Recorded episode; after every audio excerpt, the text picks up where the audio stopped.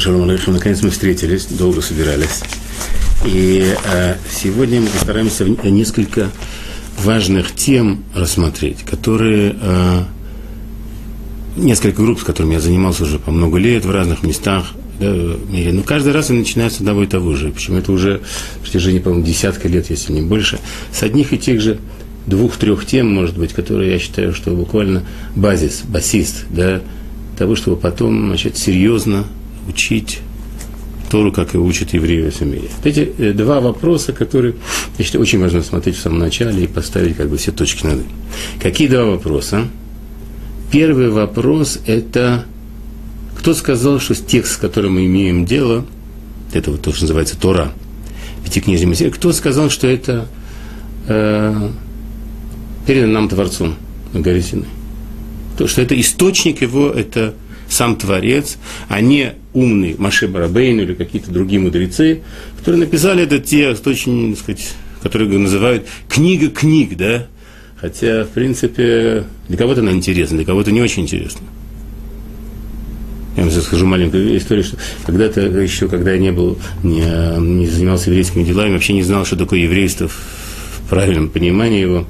Э, наконец в наш дом попала это, что называется, Библия да, в полном объеме. И папа Зихран Ивраха, мне все время говорил, ну ты прочел эту книгу? Это же книга книг. То есть, и я все, папа говорит, знаешь, я, мне интересно, там, я не знаю, Франсуаз Саган, Селлинджер, там, Толстой, Достоевский, но эту книгу я открываю, я начинаю читать. Это лучше снотворного, я не знаю. Про верблюдов, какой-то там кто-то идет, какие-то женятся, какие-то перечисляются сыновья, там ничего не понимаю, как это соотносится со мной, как это относится ко мне. И, в общем-то, так эта книга, она не знаю, где она сейчас, но была долгое время, я так ее больше двух строчек не, не засыпал, но использовал ее в, в качестве снотворного, заменителя снотворного. Теперь, значит, итак, первый вопрос, кто сказал, что это э, текст непосредственно от Творца? Э, э, здесь, э, сказать, сигн, э, как я хочу этот вопрос раскрыть, обычно это выдают так в семинарах Арахим, в семинарах Ишатора, подают так. То есть говорят, что Тора – это ДНК мира. ДНК шелулам, да, то есть это ДНК мира. Что значит ДНК мира? То есть все, что происходило и происходит и будет происходить, каким-то образом находятся эти знания и э, в Торе. И отношение евреев тоже к, это, к этому тексту тоже ни одну букву нельзя поменять, там какая-то одна буква маленькая, какая-то буква большая, это стоят какие-то точки там над, над словом. Чуть что не так, все, Тор не кошерно, ее как бы... Что такое? Да.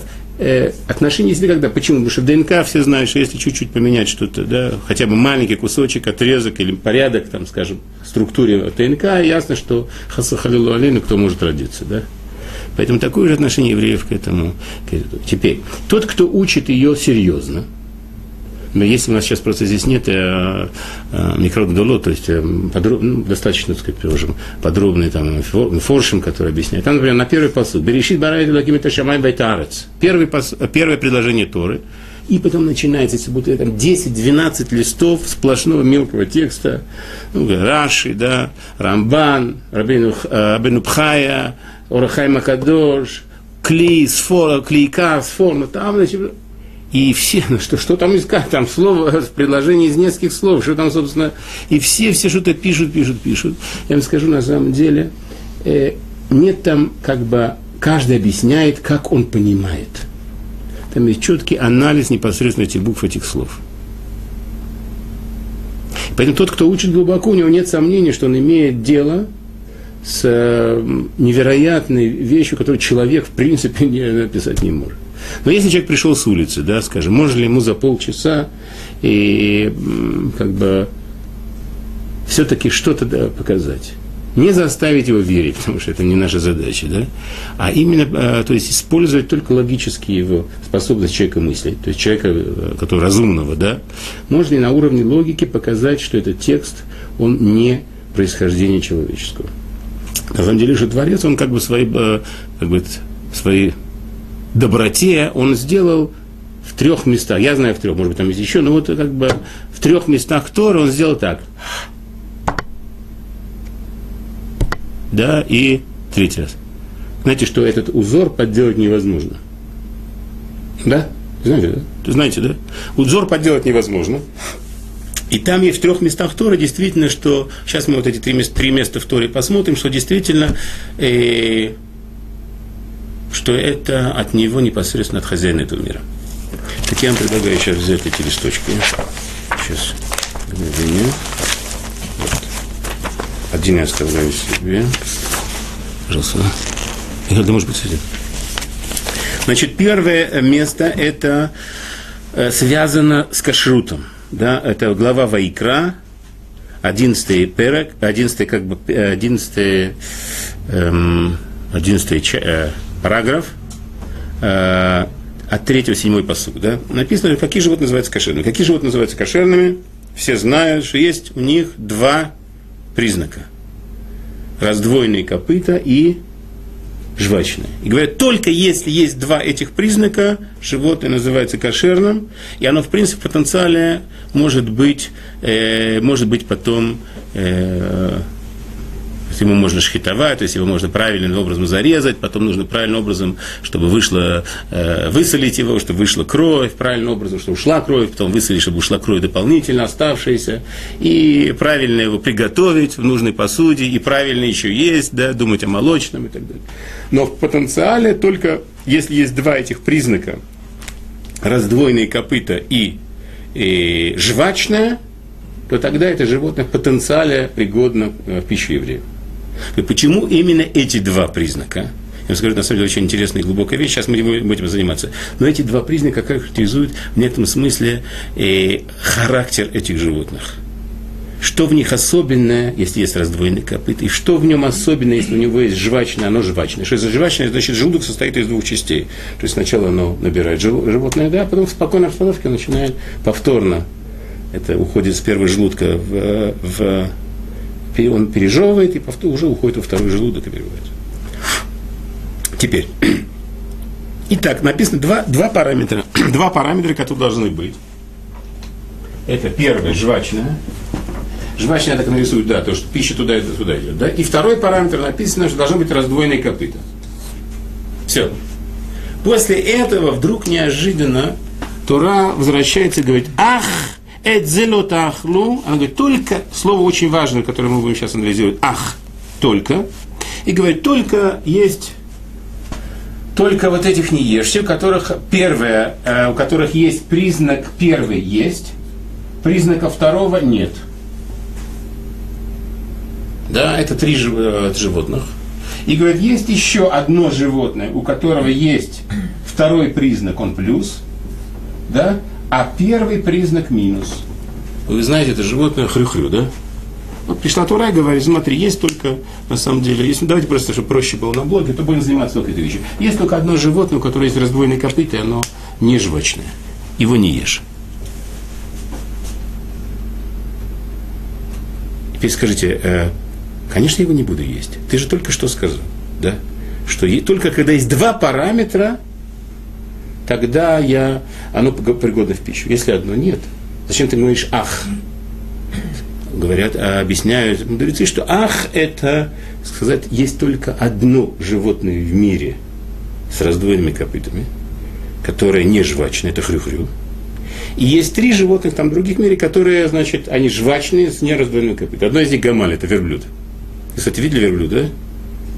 Вы обратили внимание, что у него на самом деле э, у него раздвоенный копыт или нет? Я вам скажу, если посмотреть на верблюжью ногу, то действительно раздвоенная. Только если посмотреть снизу, вы увидите, что снизу у нее совершенно сплошная подошва. То есть она раздвоенная, как бы намечен, намечена, где должна быть раздвоена, но не до конца. Это не называется раздвоено, должно быть так, когда животное идет, оно уже как бы, да, во время ходьбы раздвигается, эти, буквально, то есть это так определяет Тура раздвоенные копыта. Теперь,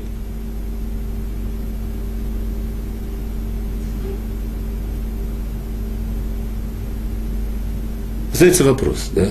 Зачем эта дополнительная информация написана? Что есть только одно животное в мире, которое с раздвоенным копытом не жвачное.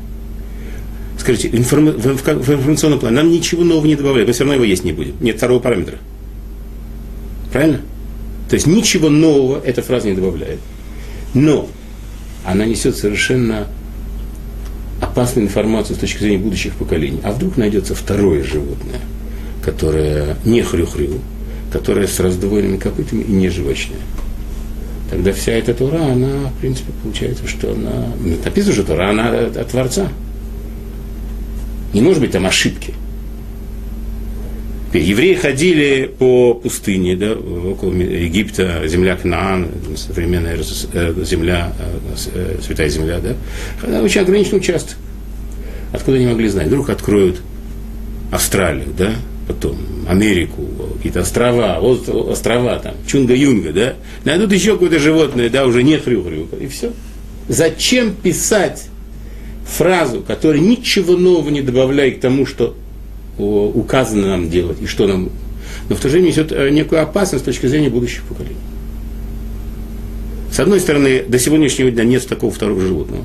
Хотя открыли целые континенты, острова. Нет такого. Но это не доказательство. Доказательство другое. Зачем?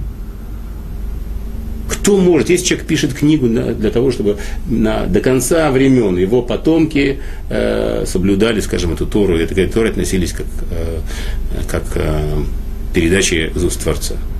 Зачем же добавлять туда информацию, которая ничего нового не добавляет с точки зрения действия, но она несет опасность с точки зрения, а вдруг найдет. Значит, мы можем только единственное сделать вывод, что тот, кто писал, он таким образом знает, что происходит во всем мире. Никогда не найдутся. Это я знаю только одно животное. То есть получается, что автор этой книги каким-то образом знает о животном мире.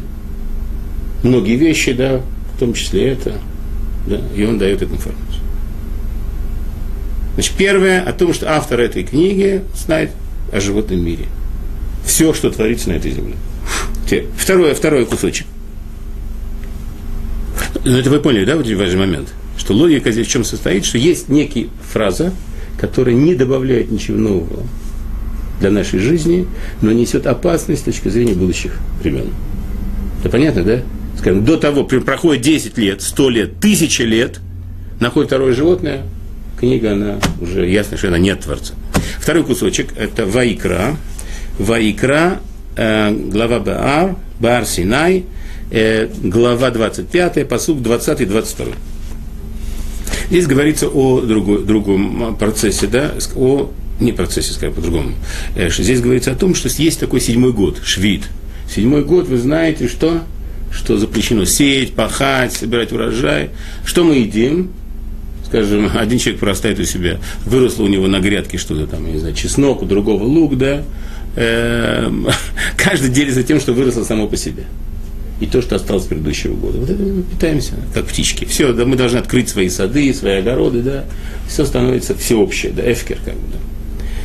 Теперь, э, это закон. Теперь ясно, что этот год мы проживем как-то худо-бедно продержимся, да? Но приходит следующий год, и мы спрашиваем, а что же мы будем сеять? Сеять-то нечего, все, что было, подъели. Значит, на следующий год получается, что у нас тоже будет немножко голодный, да? Может быть, и не немножко. И это последствия этого года седьмого, они будут продолжаться приличный человек, пока все выровняется, да? Есть э, разумный вариант такой, что, скажем, э, как делали в России, э, под пар оставляли, то есть, скажем, могли бы сделать так, шесть, значит, каждый раз мы делим землю все на семь частей, каждый, каждый кусок земли, каждая седьмая часть, она отдыхает какой-то год, да? Потом так потихонечку за семь лет пройдет полный цикл, вся земля отдохнет один год, да? Но мы каждый раз собираем шести, шести частей. урожай достаточно, чтобы нам питаться и жить. Говорит Тора, нет, все, все сразу, всю землю, седьмой год, ничего. И э, дальше прямо открытым текстом пишут, э, я сразу буду на русском, да? А если скажешь, что мы будем есть седьмой год, когда мы не будем сеять, не жать, ничего, не собирать урожай, наш, написано, что я пошлю, я, да, я имеется в виду понятно кто, пошлю вам благословление в шестой год, и доставит он урожай вам на три года. Что это значит? Во-первых, почему на три года? Как вы думаете? Ну почему, почему на три? Почему не на четыре? Почему не на пять? Пошли так. Шестой, седьмой, восьмой. Первое, что нужно в седьмой год, приходит конец шестого года, седьмой год начинается, да, мне нужно есть что-то в седьмой год, правильно? Когда кончается седьмой год, мне же нужно что-то засеять, да? И пока это произрастает, мне опять нужно еще что-то кушать, да? Поэтому на три года. Да, то есть Теперь раз. Вторая вещь, что, что, что значит благословление? Благословение это значит изобилие. То есть получается, твори, обещает эта книга, автор этой книги, что в шестой, каждый шестой год ты будешь получать урожай. Ты сеешь, как обычно, да, не знаю, 100 тонн засеваешь.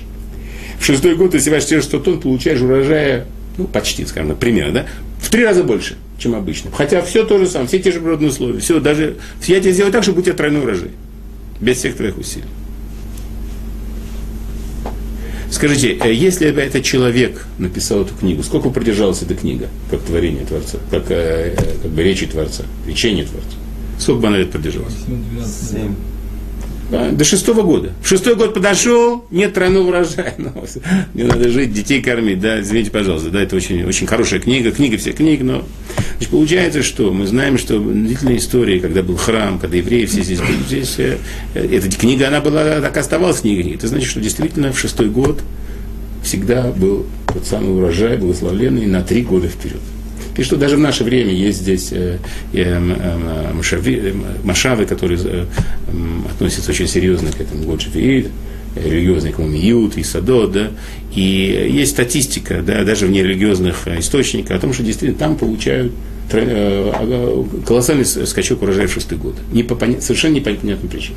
Но поскольку я очень неверующий человек, никому не доверяю, да, даже не в, не в религиозные, не, не в религиозные источники я не верю. Я не знаю, а может быть это не так. Я сейчас упираюсь только на ту вещь. Автор этой книги, когда он писал эту книгу, он же рассчитывал, что она будет жить поколение. Да? До конца времен. Зачем тогда писать и обещать то, что практически ни один человек обеспечить вам не может? Значит, мы обязаны сказать, что автор этой книги каким-то образом регулирует еще природный процесс. Так что каждый шестой год получаешь на три года урожая. Значит, первый, первый кусочек нам показывал, что автор этой книги, он все знает о животном мире. Второй кусочек нам показывает, э, автор этой книги, он каким-то образом регулирует природные процессы. И сейчас смотрим третий кусочек. Это Шмот, Шмот Китиса, 34 э, глава, 23-24 посуд. Написано, что э, а, а, Рогалим, то есть когда есть три, три, дня, э, три праздника в году, когда евреи, все евреи мужского пола да, должны подниматься в храм. Правильно? И причем, э, раньше же не было ни автомобилей, ни вертолетов, да, сколько, скажем, есть вот это, это как бы земля, святая земля, здесь Иерусалим, скажем, в центре, сколько ходьбы, причем нужно гнать всю скотину, да, Mm-hmm. Да, сколько примерно добираться, скажем, ну, из Цфата, из э, Нарии, да, отсюда из Бершевы, да, сколько добираться примерно ходьбы? Ходьбы. Сколько? 4-5 дней. 4, может быть, даже, скажем так, 150 километров, может быть, там даже больше немножко. И нужно еще скотину гнать, да, впереди себя. То есть она не надо, чтобы она дошла живая, да, не покалеченная. Э, скажем, неделя-полторы. Теперь обратно идти сколько? Тоже неделя-полторы. В храме праздник сколько? Неделя. Обратно без скотины? А, иначе без скотины, да. А То есть чуть, может, может быть, даже быстрее, да. Скажем, где-то порядка чуть меньше месяца, да. То есть порядка месяца в году, три раза в году все евреи должны идти к храму. Три месяца, может, три раза в году. Это Сукот, Шивот и э, Песах, да? Теперь, когда идут все сюда евреи, все мужчины, кто остается здесь, на границе этой территории? Женщины. Женщины, больные, дети, старики, да, сказать, малолетние, да. Фактически вся, вся страна, она оголена. Все мужчины находятся в одной точке. Или по дороге к этой точке возвращаются, да. То есть, получается, в течение месяца, три раза в году, по месяцу, три месяца в году эта страна полностью открыта для нападений, можно заходить, грабить, убивать, что хотите. Да вокруг это народы да, живут не мирные, да, которые на самом деле этим только и живут. Что мечтаем. Да, это мечта. Теперь что, э, хорошо, как же быть?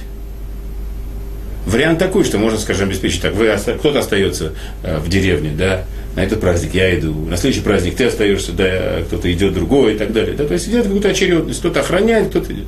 Не написано в Таре, все мужчины, все мужчины мужского, все мужчины, да, Теперь что написано, вопрос задается, как же? Ну а как же быть эти три раза в году? Являться всякий мужчина перед лицо Творца, и я прогоню народы от лица твоего и расширю, и никто не пожелает земли твоей.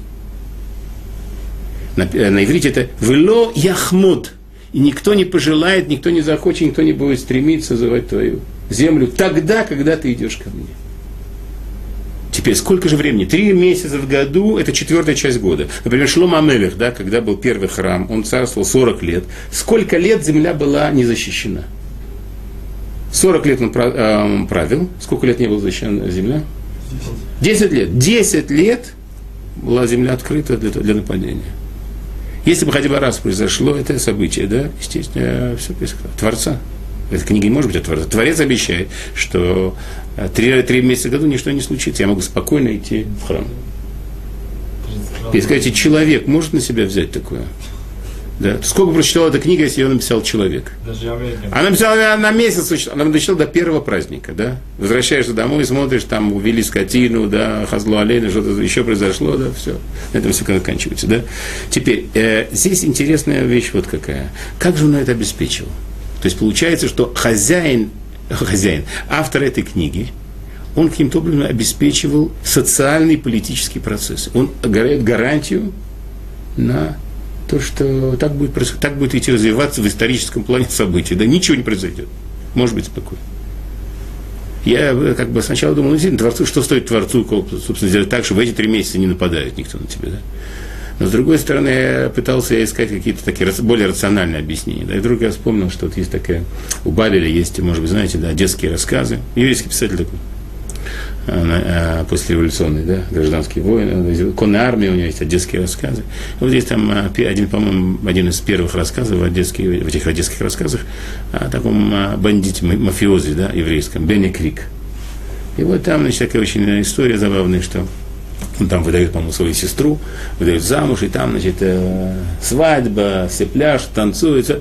Только вдруг кто-то забегает, говорит, Беня, Беня, Беня, сейчас полицаи все собрались, они сейчас делают облаву. Ну и там началась там кто-то там Манька, родоначальник слободских бандитов, запрыгнул на стол, там, значит, свист. Он говорит, Маня, тише, вы не на работе, все продолжается. Кому-то что-то шепнул, там, значит, пошел, вышел человек, да. И, значит, все продолжают, ну, уже как бы, уже, конечно, не знакомы, все, да, некоторые сомнения вообще, что происходит, что будет дальше, да. И вдруг прибегает тот самый, который первый, первый, привез эту весть о том, что смеется, что такое, что такое. Бенни был так смешно. Они только отошли от своего, от участка полицейского, да? И вдруг у них участок загорелся. Да, и они... И я подумал, боже мой, ведь э, может быть, э, еще раз, это только от меня, это не из Тары, не из да, может быть, Творец сделал так, что они были в эти три месяца, да, так были заняты своими проблемами. То есть эти три месяца в году были самыми страшными да, э, месяцами, же у них там войны, болезни, эпидемии, они знают что, да. Э, так что они вообще ни о ком не думали, на кого нападать. Может быть, но может быть и не так. Значит, итак, что мы получили? В этих трех местах есть у нас автор этой книги каким-то образом регулирует природные процессы, да, в его власти природные процессы, в его власти животный мир – в его власти человеческий мир, то есть ло яхмот, это значит еще и психологический процесс, психологический, социальный, политический процесс. Вот автор этой книги. Да? Это, так сказать, ясно, что живой человек не может этого как бы обеспечить, да? То есть мы называем это как бы тварь. Автор этой книги тот самый, который регулирует и в руках держит бразды правления в природном мире – животном мире и человеческом мире. Вот это как бы первая наша тема, что в три, как бы есть три места, которые в логическом плане, они каким-то образом обосновывают, что это текст, который в неизмененном виде. Это тоже вопрос, почему он, кто сказал, что он не изменен, может быть, он 10 раз изменялся, да? Что это текст непосредственное происхождение, божественное происхождение, да? Это раз. Теперь вопрос другой, а как же он обеспечивает вот эта вот власть над, э, э, обеспечивает власть над природными процессами, над э, животным миром, а самое интересное над, э, над человеческим миром, над психологией человека, да, над социальными процессами, историческими, да, как он, как он, где он, да, это как бы тема, э, второй вопрос, а где он и как он э, обеспечивает вот эту вот в, э, власть управления в этом мире, да, природными процессами, животным миром и э, то, что происходит в человеческом плане.